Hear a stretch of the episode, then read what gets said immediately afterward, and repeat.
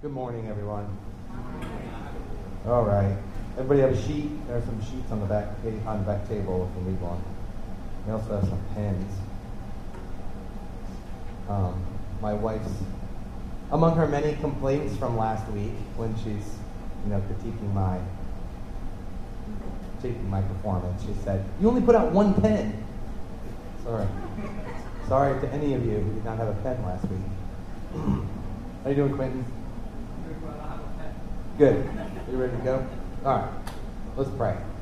Thank you, Lord, for your uh, work and your constant provision for us, not just in your, uh, not just in yourself, not just in your salvation, not just in your presence, but also in your wisdom and how it works through the world and how it sets up a foundation for us to build a rich life in you, whether or not we have uh, wealth and abundance, whether or not we live a life of leisure, we can still live a good, full life that is understanding who you are and how you work in the world and our place in that work. So thank you for that.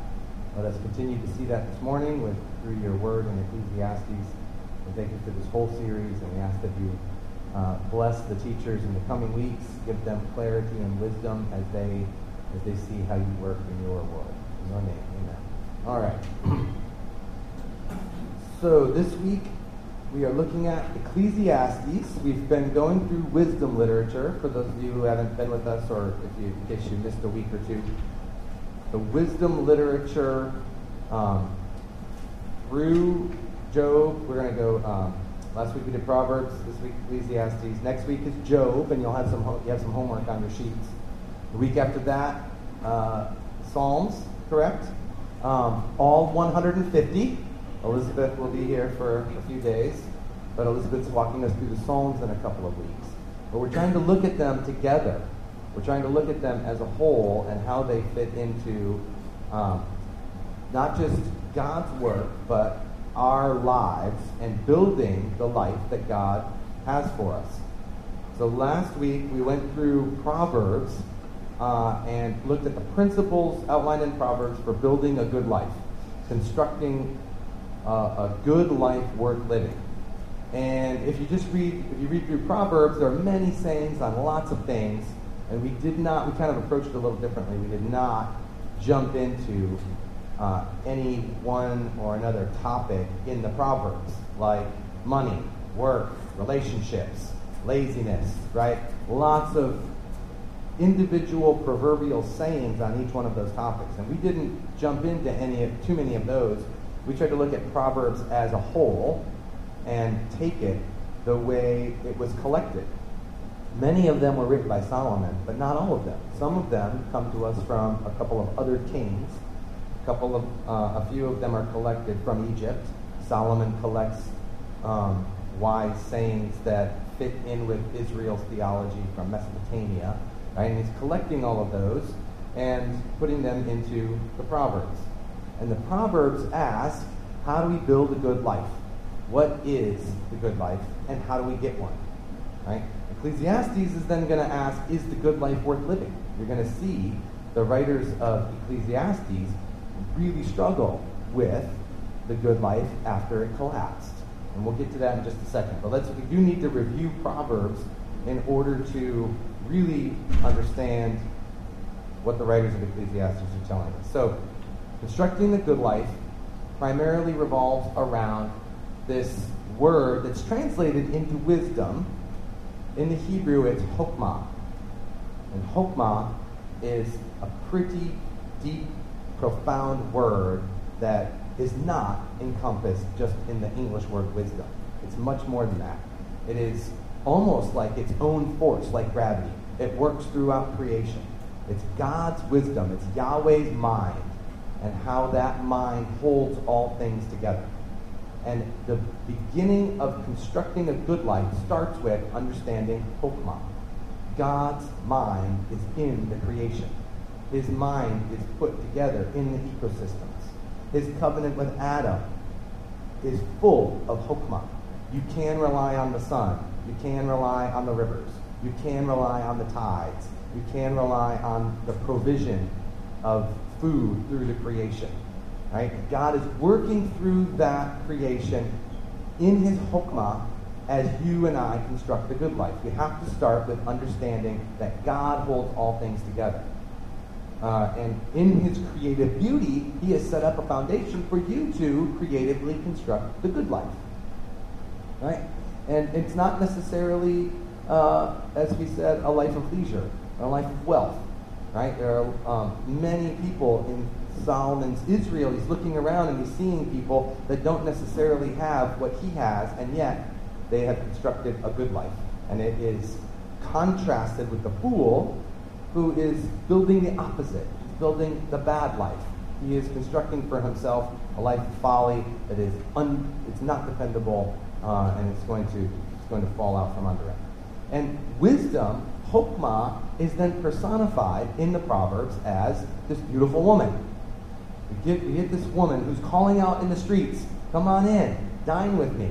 She's even contrasted with the woman of folly. They're both enticing. They're both beautiful. They're both meant to be, even for lack of a better way to say it, seductive.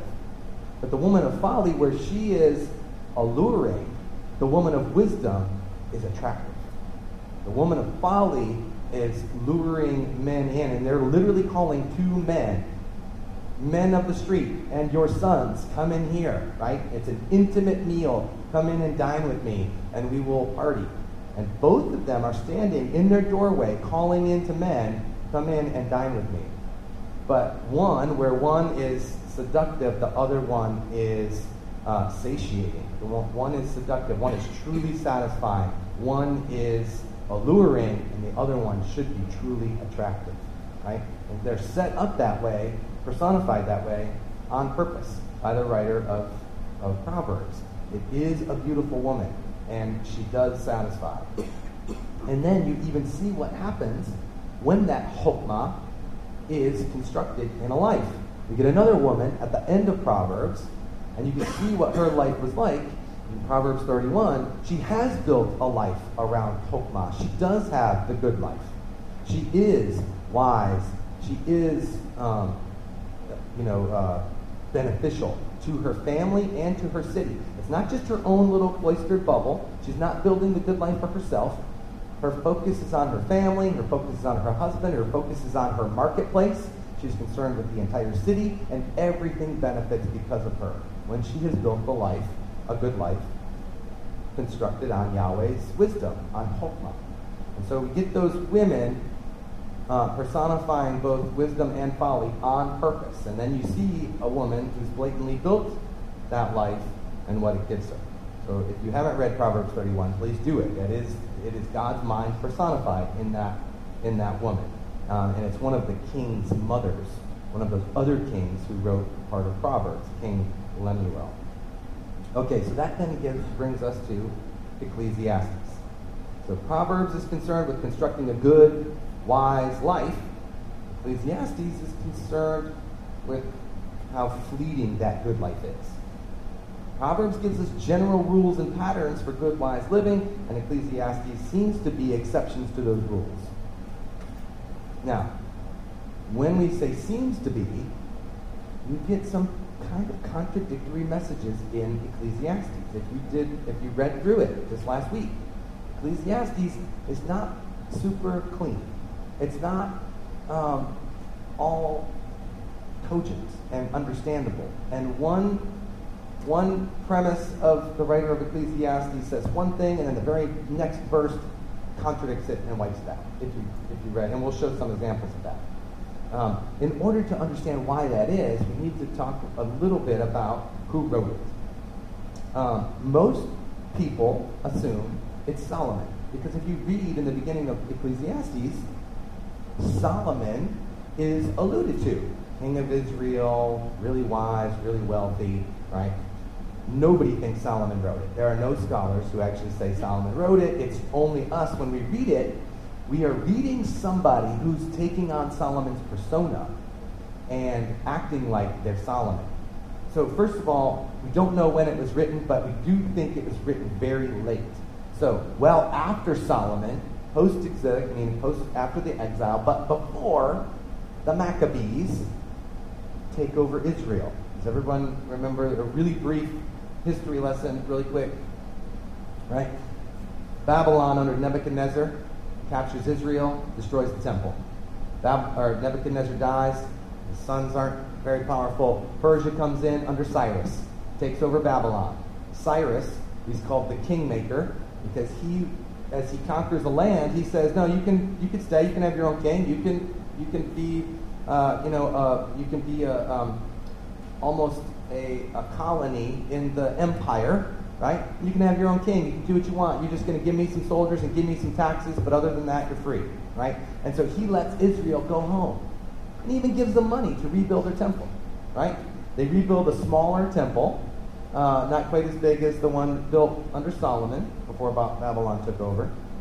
Eventually, Cyrus dies. Who comes in? Alexander the Great. He conquers everything. Right? Alexander dies. Four generals take over. They split up Alexander's kingdom, and there's a Jewish revolt of one of those generals. Right? So we think that that um, Ecclesiastes is written well after Solomon, but before the Maccabees take back Israel. They take it back from a guy named Seleucid, uh, one of uh, Alexander the Great's generals, right? And then, of course, later on, the Maccabees, they can't rule anything. They don't do it very well. They're having trouble. And they appeal to Rome, will you please come in and establish order? And they don't know what they're asking for, right? And Rome comes right in and says, sure, we'll take over. And then you've got all the turmoil that Jesus then deals with uh, when he arrives in the incarnation. So we think that it's written after the exile. Oh, Annie Kate, I love you. Respect everything. Annie Kate's computer, that just freaked me out. So we think it was written sometime in here, right? Before the Maccabees, but after the exile.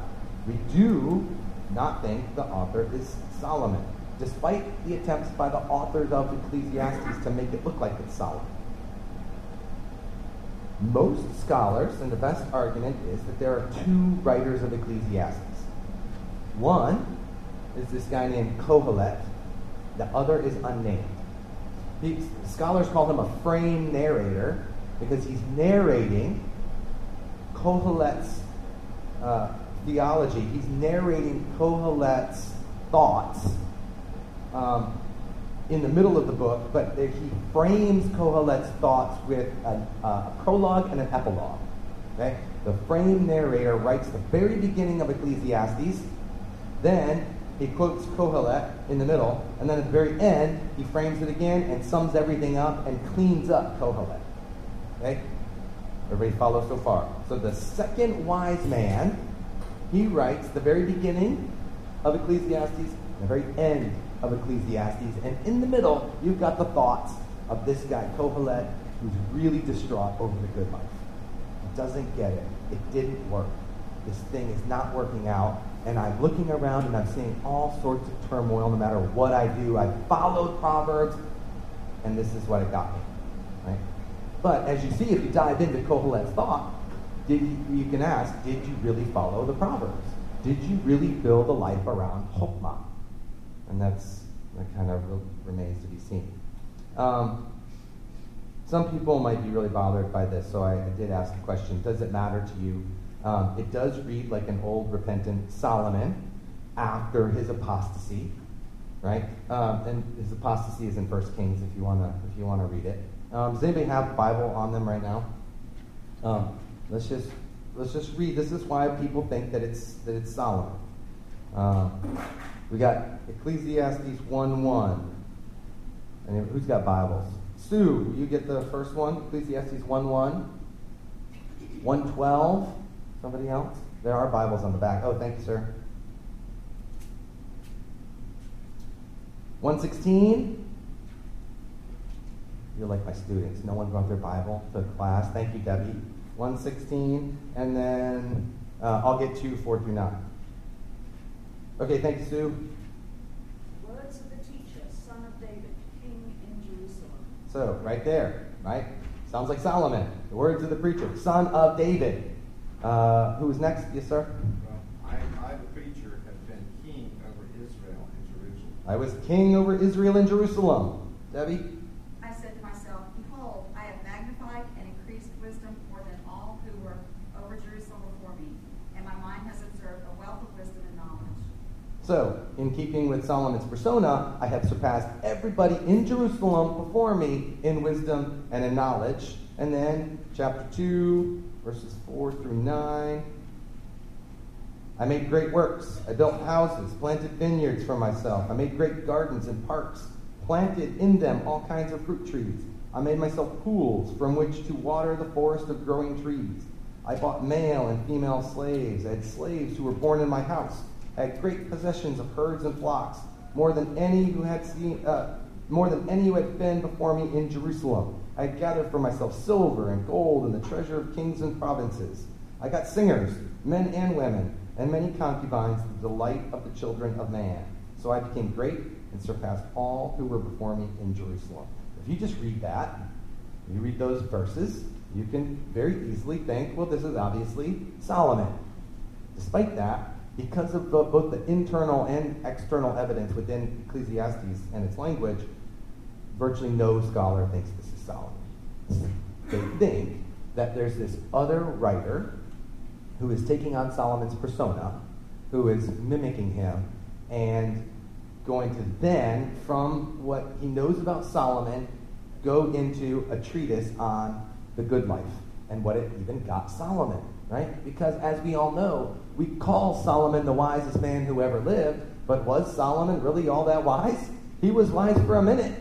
And then he very quickly turned apostate and worshiped all sorts of other gods with his hundreds and hundreds of wives in Jerusalem, in Israel. He built them temples. He let these women construct huge temples to their foreign gods, and he went in and he partook in the worship practices. Right? He was not all that wise, and I don't think it should bother us at all that he didn't write Ecclesiastes. He is not somebody that we should necessarily emulate. He does, in the beginning of his reign, ask first and foremost, chiefly for wisdom, and then he turns on it and does exactly what Adam and Eve do. Instead of sticking with God's chokmah, he uses his own wisdom to combat his temptation. And we see where it gets him.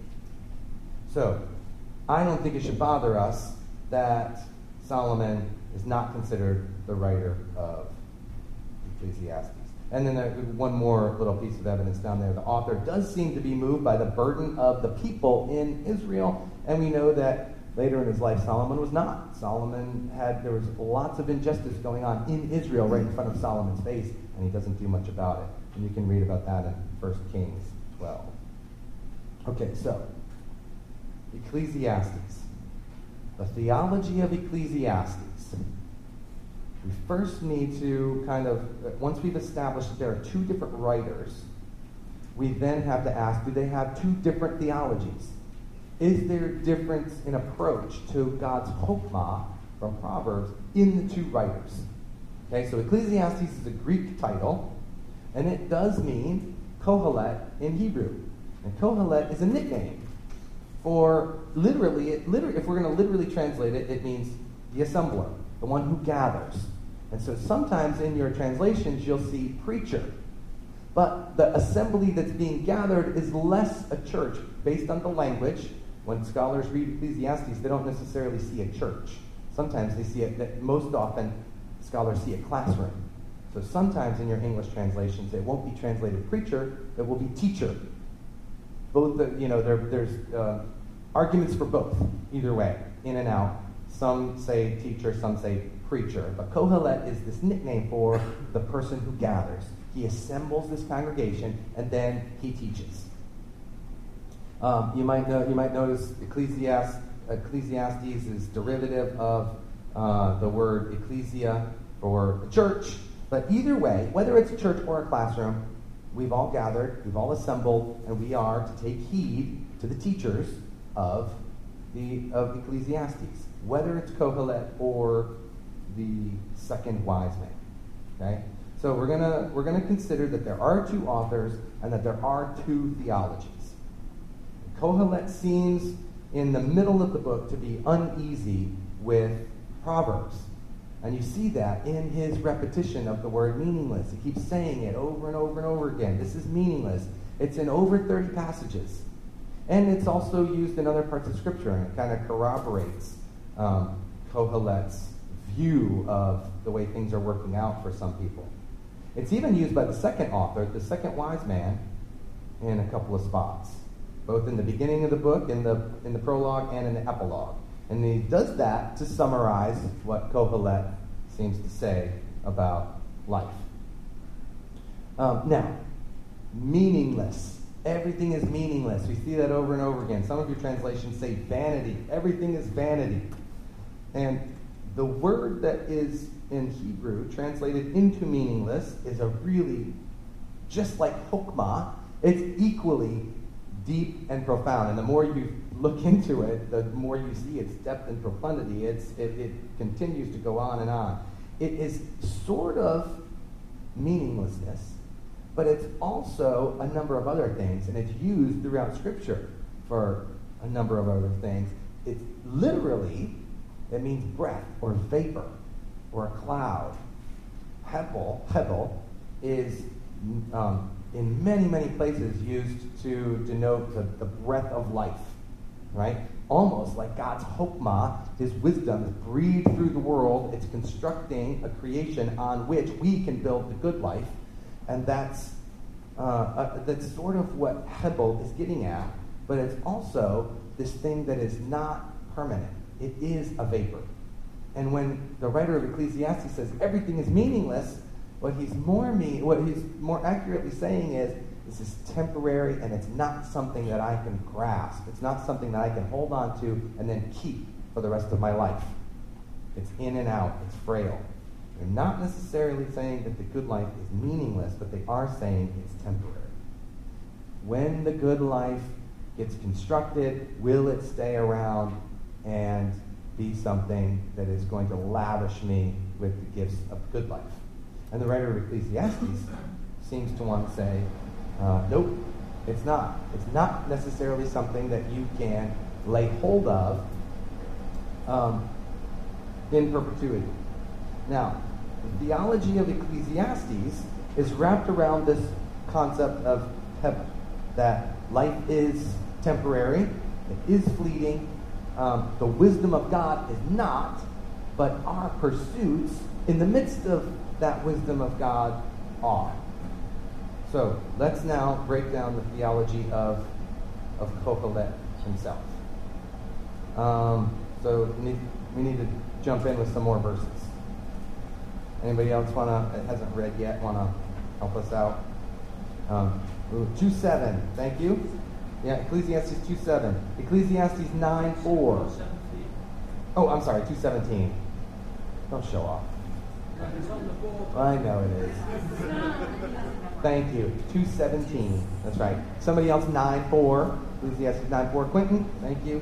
Um, so can anybody else? Um, oh, we don't need to go back. I have some verses that I was going to talk about. We'll just assume that we're going to. Proverbs is wisdom above all else. Okay? Keeping in mind that Proverbs says the beginning of wisdom is this go get wisdom right? Before you do anything else, get wisdom, and the, to do that, you fear God and understand how He works in the world. We're going to assume that. We won't look up the verses that I had.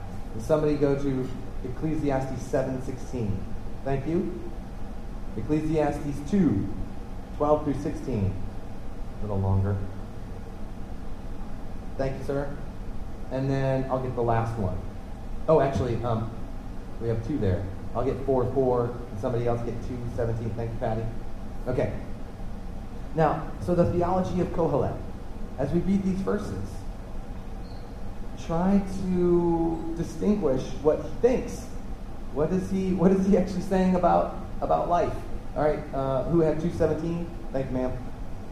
So I came to hate life because the activities done under the sun were loathsome to me, since everything is meaningless and feeding on the living. I came to hate life. 9 4. But he who is joined with all the living has hope. For a living dog is better than a dead lion. A living dog is better than a dead lion. I hate life, but at least to be alive is better than to be dead, right? He, it's, it's seemingly contradictory. Wisdom above all else, and yet, 716, Be not overly righteous, and do not make yourself too wise, lest you destroy yourself. Go get wisdom, but don't be too wise, right? Don't be, don't, uh, don't concern yourself too much with too much knowledge and too much wisdom. To, who has two, 12 through 16? So I turned to consider wisdom and madness and folly. For what can the man do who comes after the king? Only what has already been done. Then I saw there is no more gain in wisdom than in folly, as there is more gain in light than in darkness. The wise person has eyes in his head, but the fool walks in darkness. Yet I perceive that the same event happens to all of them. Then I said in my heart, What happens to the fool will happen to me also. Why then have all, why then have I been so very wise? And I said in my heart that this also is true. For of the wise as, the fool, as of the fool there is no enduring remembrance, seeing that in the days to come all will have been long forgotten. How the wise dies just like the fool. So, everybody, everybody hear him? You go after wisdom. Don't be too wise. Don't make it this all-encompassing pursuit. It will only end up where? In the grave, just like the fool. We go. The Kohelet seems to be struggling with. I know that wisdom is light. I know that it's better to live in the light than in the dark. And yet, is it any better than the fool? Did I end up in any different place than the fool did? Does he doesn't seem to have any real concept of an afterlife. He doesn't seem to have any real concept of consequences for his actions or living in Hokmah or what that brings, not just in the good life here, but in the ultimate good life of paradise later. He seems to be discounting that altogether. And then uh, hard work. Who's got two? Is that you, Patty? Thank you. So I hated life because what is done under the sun was grievous to me, for all is vanity and a striving after wind. I hated all my toil in which I toil under the sun, seeing that I must leave it to the man who will come after me, and who knows whether he will be wise or a fool. Yet he will be master of all for which I toil, and use my wisdom under the sun. This is also vanity. So I turned about and gave my heart up to despair over all the toil of my labors under the sun, because sometimes a person who has toiled with wisdom and knowledge and skill must leave everything to be enjoyed by someone who did not toil for it. This also is vanity and a great evil. What has a man from all the toil and striving of heart uh, with which he toils beneath the sun? For all his days are full of sorrow, and his work is a vexation. Even in the night his heart does not rest. This is also vanity. Thank you. What happens to all your hard work? Someone else gets it, right? Work and work and work and work, and then somebody else takes the credit for my work, and they get all of the fruit of my labor. And yet, and elsewhere in Scripture, we're told, great, work and work and work, because you're going. It is right for you to pass on to the rest of your family something that you have collected. You don't just work for you; you work for the good of your family and your community, and it is righteous to have something to pass on to your heirs. And we're told that in other scriptures. Uh, so then you get, but ultimately, this guy is really distraught that he works and works and works, and somebody else takes over after he's dead. And here is 4 4, Ecclesiastes 4 4. Then I saw that all toil and all skill in work come from a man's envy of his neighbor. This is also vanity and striving after the wind. And then so he concludes, why do we all go to work? Why do we all uh, toil and strive? Because we're competing and trying to keep up with the Joneses, right? He has a very pessimistic view of his work, the fruits of that labor, and then the ultimate destiny of the fruits of that labor. Kohelet. This guy's pretty amazing. So, later on, in the book of Ecclesiastes, just for the, the, the sake of time, um, he deals with a number of other pretty deep and important topics political power, riches, large families, long life, honor. Um, and in considering each of these topics, Kohelet reaches some obvious conclusions. And some of them you heard in the verses that we've already read. Kohelet's theology seems to be summarized with uh, very simply everybody dies. We are all going to die. And before you die, you have no control and you have no ability to know the appropriate thing to do in any particular, and that's Proverbs, right? Proverbs doesn't give us a, a bunch of do's and don'ts. Proverbs gives, gives us this broad umbrella of principles that we apply at the right time. We don't just do the same thing every time. We know when to speak and we know when to be quiet. Right? We know when to uh, we know when to act and we know when to sit still. And Kohelet seems to be discounting those principles from Proverbs and summarizes everything with we're going to die, can't control anything, and we're not even good at figuring out what to do when. Now, keep in mind that Proverbs is the, are those are those principles, and Kohelet knows this too, right? Even in Ecclesiastes three, Kohelet does know. He takes Proverbs and he applies it to um, the the famous bird song. Is that was it by the Byrds, uh, or was it by the eagles? There is a time for everything under heaven. Was it the eagles? Yeah. Anyway, I don't. I can't. I don't know. But right. So he applies it to those principles. Uh, he applies those principles um, to his own life. There's a time to reap and a time to sow. There's a time to there's a time to be born. There's a time to die. And he does he does seem to understand that, but he also knows that he's human and he has terrible timing. He doesn't know ultimately what to do, what to do in certain situations. This is 10, verse 14. A fool multiplies words, though no man knows what is to be, and who can tell him what will be after him? Right? He doesn't understand what's coming, he doesn't understand what will follow him, and he kind of throws up his hands in the air and resigns himself to that ignorance. 8 7. Verse 7. For he does not know what is to be, for who can tell him how it will be? This is 9, and then 9, 11, and 12. Again, I saw that under the sun the race is not to the swift, nor the battle to the strong, nor bread to the wise, nor riches to the intelligent, nor favor to those with knowledge, but time and chance happen to them all. So he's pretty fatalistic in a lot of the things that are being thrown at thrown at him and thrown at the people around him. Who knows when it's coming? We don't know. We can't figure it out. We've all got bad timing, and we're just kind of at the whim of the of the fates almost. What does he know? What can he count on? This is Ecclesiastes 9 5. For the living know that they will die, the dead know nothing, and they have no more reward, for the memory of them is forgotten. So, death to Kohelet renders everything meaningless. This is why everything is a vapor, because when you die, things go away. Um, a couple of more, a couple of more points, and I thought some of you would also find this um, very moving, right? Including me. I'm, um, I'm coaching basketball for our school, and most of the basketball players also play football. And so they are in football practice. If they're in one sport, we don't make them, we don't require them, we don't even want to see them in the other sports.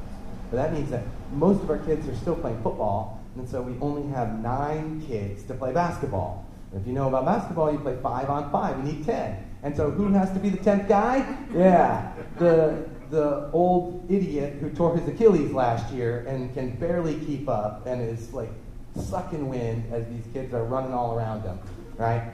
And Kohelet knows this. He knows what growing old is. He says it's like a storm moving in. It's an unmaintained house. And in one verse, he, he said, it's a severed rope, a broken bowl, a shattered pitcher, and a ruined wheel, right? And we've who hasn't felt that? We've all felt that. No difference between us and the animals. And he does not seem to believe that the curse on the creation will ever be reversed. As all of these things are breaking down, the good life breaks down. Uh, people getting away with not applying chokmah all over the place. People are um, people are really dumb and they're getting rich, right? People are really um, people are really lazy and everything still works out for them. And he's looking around and he seems to be in this despair that the curse on Adam and the ground and on the woman and her labor uh, are not ever going to be turned around. And in fact, his view of God is also almost equally pessimistic. He does not ever call God by any of his intimate names. right? You might remember that Yahweh is God's name that he gave to himself to Moses in the burning bush. Moses says, Whom in the world am I going to say sent me back to Egypt to tell the people that they're to be free? And God says, You tell them, I am sent you. The, the great I am. It's a very intimate, very loving, very personal name God gave to Yahweh. But Kohelet, throughout his treatise, doesn't ever use one of the intimate names. He only says Elohim, lowercase a, or the God, but not intimate, but distant.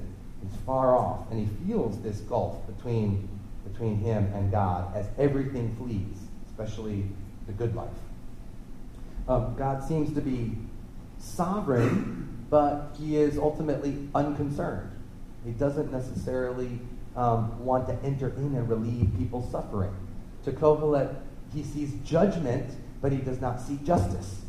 He sees that something is coming, and something is going to uh, render uh, all things, uh, all sin, as evil, but he does not necessarily see that justice is going to come to the evildoer. He should be comforted. He should see God's immanence and his transcendence. He should see that God is involved in his creation. That's the whole point of Chokmah. Chokmah is a very intimate thing working through the universe. You can rely on it. You can also grab hold of it and join in with it, right? You can use that Chokmah to build the good life for yourself and your family and the people around you. That's God's immanence. But God is also over and above. He's not stuck in the creation like the Hindu gods.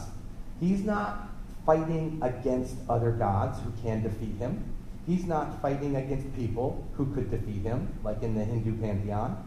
God is transcendent and over and above and untouchable, and nothing can stop him, while at the same time, his chokmah is working through our lives, and he is right here available right now, and you can call out his name. But the writer of Ecclesiastes, Kohelet, all of that seems to be lost on him.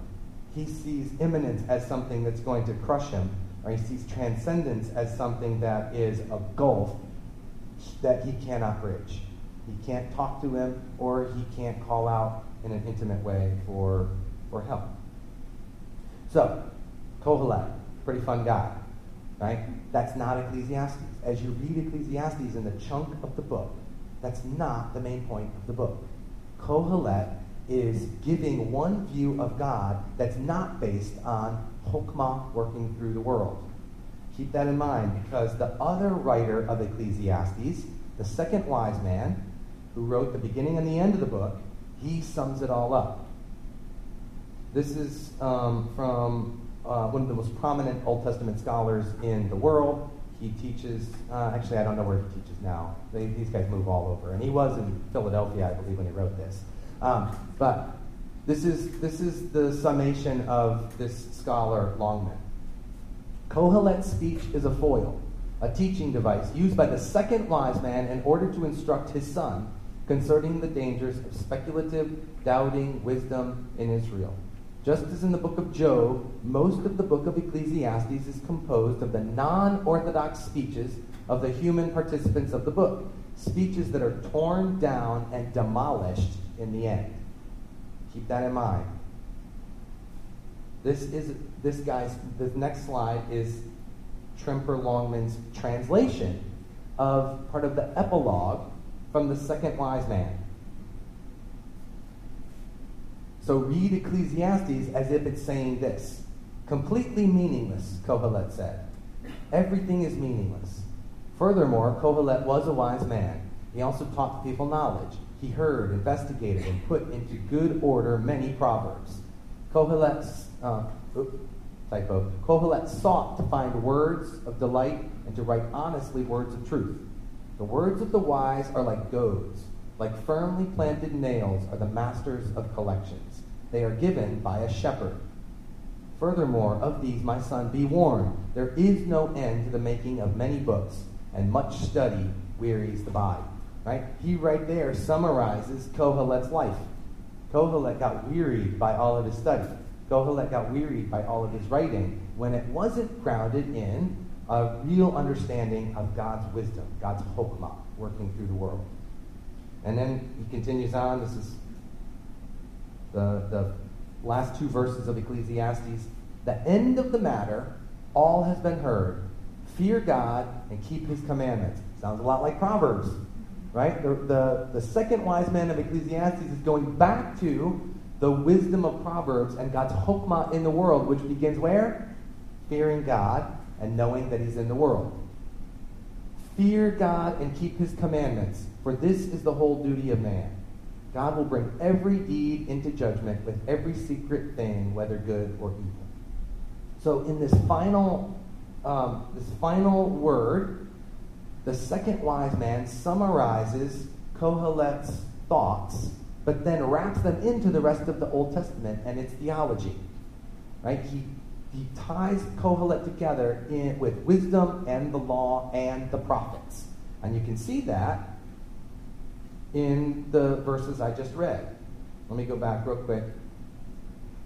So, the law, uh, fear God, keep his commandments. That's the law, right? Fear God is the beginning of wisdom. So he's tying in wisdom, the wisdom literature, and the wisdom of Israel, the law of Israel, and the prophets of Israel right? When he mentions judgment, for God will bring every deed into judgment with every secret thing. Be wise, fear God, keep his commandments, and remember the judgment. And in all of this, many people ask, where is the Messiah? Where is the redemption that comes from Kohelet's despair? Where is the, where is the fixing of, of the curse? Um, and it is not blatant. And lots of commentators, lots of translators have even gone really far in doing some really clever verbal gymnastics with the Hebrew text to try to turn um, the text into um, blatant messianic text. And that can't really be done. It's very difficult. Um, one guy, Ambrose, um, Ambrose of Milan, he even said that um, the three the, the three stranded cord that can't be broken in Ecclesiastes, that's obviously the Trinity well, we don't really have any indication other than the number three that you know that it's the Trinity. So some some writers, some translators have worked really hard to sort of crowbar uh, that redemptive history or the Messiah into Ecclesiastes. Um, you can see it in little little glimpses, right? The whole wisdom of God is Jesus. You want to see you want to see the wisdom of God? Look at Jesus' life. You want to see the Ten Commandments? You want to see the law? Look at Jesus. He kept all of them perfectly, where we break all of them repeatedly. It also, we also get uh, a little glimpse of it right here. The words of the wise man are given by the shepherd, right? This, this, that view of a wise, loving God that is intimately involved and that's guiding his people with his hokmah, through his hokmah, um, is seen in the book as well. Ecclesiastes is not necessarily a fun read, but if you read it now with the understanding that there is a second wise man who book ended the thoughts of this other despairing philosopher, uh, it becomes uh, a lot more consistent with the rest of Old Testament theology. Kohelet, in the middle of the book, is summarizing the despair that would come from somebody who doesn't understand how Chokmah works in the world. The second guy does. And he says, Look at this guy. This is what Israel has given us. This is a lot of Israel's teachers. But they're forgetting God's loving uh, intimacy, right? His hokmah works in the world. He can use that hokmah or wisdom to build the good life. And it doesn't necessarily look like you're going to be the, you know, you're not going to be Zuckerberg and Gates. That doesn't matter. You can be a, a pauper and still construct a good life. You can still see how God works in the world and join in that work as you as you move. Uh, any questions or thoughts on Ecclesiastes?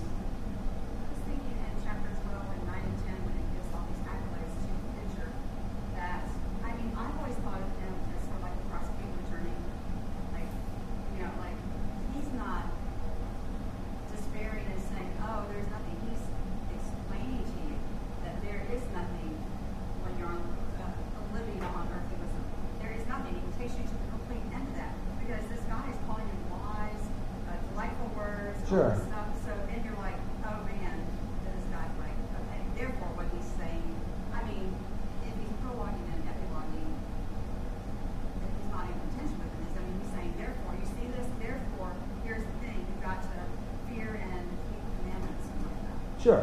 Uh, and the only the only counterpoint to that is Kohelet's language in the Hebrew is not as a prosecuting attorney who's saying, look at what it's like to live like this." It's uh, a very personal, first person, um, more uh, first person despair. of that sort of life. Sure, Yeah, but he's not super objective about it. The language of the Hebrew of Kohelet is much more subjective, like, this is me, this is my life, and it seems like it's more a personal despair than looking at what the life is like of somebody else. But I see why you're saying that. It does, if you take it that way with the prologue and epilogue, there are, um, and then he does seem to say there is some wisdom here, and there is something that, that is to be taken. He did a lot of good work. He collected a lot of sayings from our proverbial sayings that we should listen to. Um, the only, so I see why you're saying that. But from what I read in, in the commentaries, and especially Longman, Kohelet's language is so first person that they think that Kohelet does actually think this. Does that make sense? That's why I presented it that way.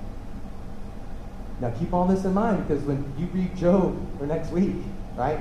Uh, Job, Job is the ultimate. He's the, the like the ultimate example of when all of that good life gets wiped out. And what does he do, right? But remember, the same with Ecclesiastes. Um, the other uh, human participants in the book, right, are giving the non-orthodox version of um, God's work in the world, right? They're not expressing what God truly is and what He truly does to Job. And at some points, that's also Job and his wife. Yeah, Elizabeth. Sorry, your hand went up. Um, I was just going to make the same point. that The benefit of taking it personal is that it's realistic. As an, as an individual, there are really times when you really feel like this. And the older you get, when you get a diagnosis of metastatic cancer, you look back, and that's reality. And you think, wow, this is our work. And as a community, um, the Jewish community reads it every year at tabernacles when they were out in the desert and they were having picnics as a community. Where are you and why did you put us in this place? So I, I think it's Yeah. really useful to read this. Yeah, great. Thanks. And yeah, that's like in uh, Moses goes up on the Mount on Mount Sinai to get the Ten Commandments. He's up there for a month, and they're like, "What are you? Where are you? What are you doing? Where have you been?" And they make a golden calf in the meantime and bow down. And what do they call it? Yahweh. They bow down to the golden calf, not as a different god. They build Yahweh, but it can't possibly encompass Yahweh. Um, so, but yeah, that, that despair, where are you, is very real to all of us at different points. Thank you. Any any other things? Yeah. Can I read something and ask a question? Sure. Just read, like, Okay, so uh, Ecclesiastes 4, 9 through 11. Um, two are better than one because have good return for their labor. Neither of them falls down, one can help the other up. Three, anyone who falls has no one help him up. Also, if two lie down together, they will keep warm. How can one keep warm well? Um, is there, is it fair to think of maybe like the despair and hopelessness in this when you do what Christ felt like in his life and ultimately like in the Sure, Is and, that- uh, I mean, like when I read that, I think of him and how he was. He had no one to keep him warm. Like, is that stretching, or is there something where? Is Yeah, that like, stretching? Maybe. Is that is this despair what Jesus felt? I mean, when he sweats in the garden, like he's you know, it's, he's, blood is leaking out his capillaries, begging God not to do this. Don't do this to me. Come up with something else, right? And he's begging him, and God says, "Nope, this is what has to happen." And Jesus then goes through with it, and if you see that despair on the cross. Um, I wouldn't necessarily, I wouldn't say that that principle is directly messianic, but it's a common principle that all of us have felt.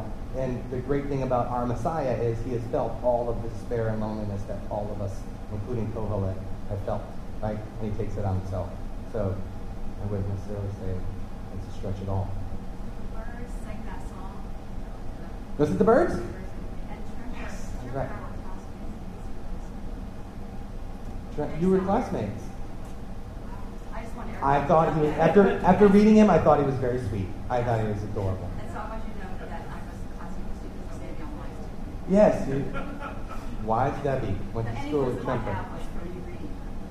Great. All right, let's pray. We've, went, we've gone over. Uh, there's some homework for next week. Some of the chapters of Job, the opening uh, and everything being taken from him. Then also read uh, God's answer to Job at the end.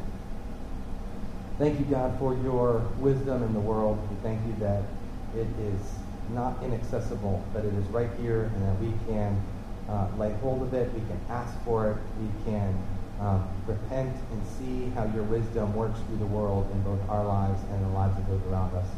Please teach us how to construct a good life, not for us, but for the people around us who don't know what that means, who don't know um, your comfort in their loneliness, who don't know um, how your judgment is just and good and loving, and we, who haven't seen you yet. So please let us show your hokmah to those around us. In your heavenly name, amen. Thanks, everyone.